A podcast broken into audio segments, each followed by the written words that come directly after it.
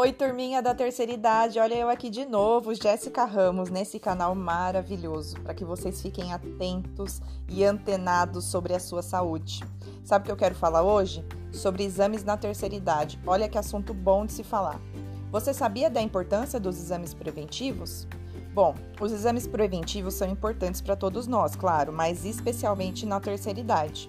Isso porque o risco de problemas de saúde aumentam nessa fase da vida, né? Identificar em uma fase precoce é possível ter uma vida mais longa, mais saudável, e é claro que é isso que você deseja, não é mesmo? Então eu vou falar sobre alguns exames para cada faixa etária. A partir dos 50 anos, por exemplo, a gente tem a mamografia, que é indicado também a partir dos 35, quando há histórico familiar, né? Esse exame tem o objetivo de prevenir ou até mesmo detectar algum câncer de mama.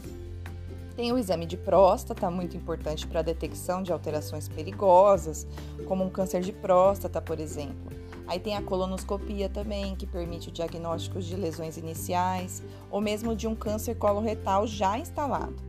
Agora, a partir dos 60 anos, tem alguns exames mais específicos. Por exemplo, a densitometria óssea, que é um exame de imagem bem tranquilo, nada indolor, que indica a perca de massa óssea.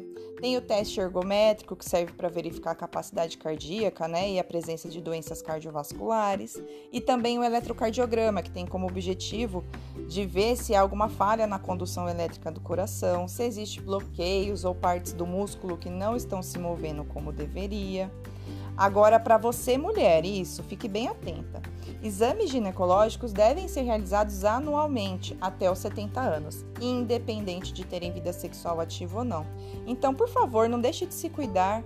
Agora, os exames de análises clínicas, aqueles identificados por coleta de sangue, que é o colesterol, o hemograma, a glicemia, a ureia creatinina, que serve para avaliar as funções renais, os transaminases, o TSH, que é o exame de tireoide, albumina, PSA e entre outros, devem ser realizados por todos os idosos, sem exceção. Olha, importante lembrar isso. A consulta com o médico é de fundamental importância para saber quais os exames são indicados para cada caso. Isso porque cada pessoa possui um histórico médico, né? Alterações genéticas, hábitos diferentes, enfim. Por isso, não deixe de se consultar com o médico com frequência para, ó, a sua saúde ficar em dia. Bom, esse é o recadinho que eu queria deixar para vocês. Muito obrigado por estar conosco mais uma vez e não esqueça de nos acompanhar, porque a sua saúde merece essa atenção. Até mais!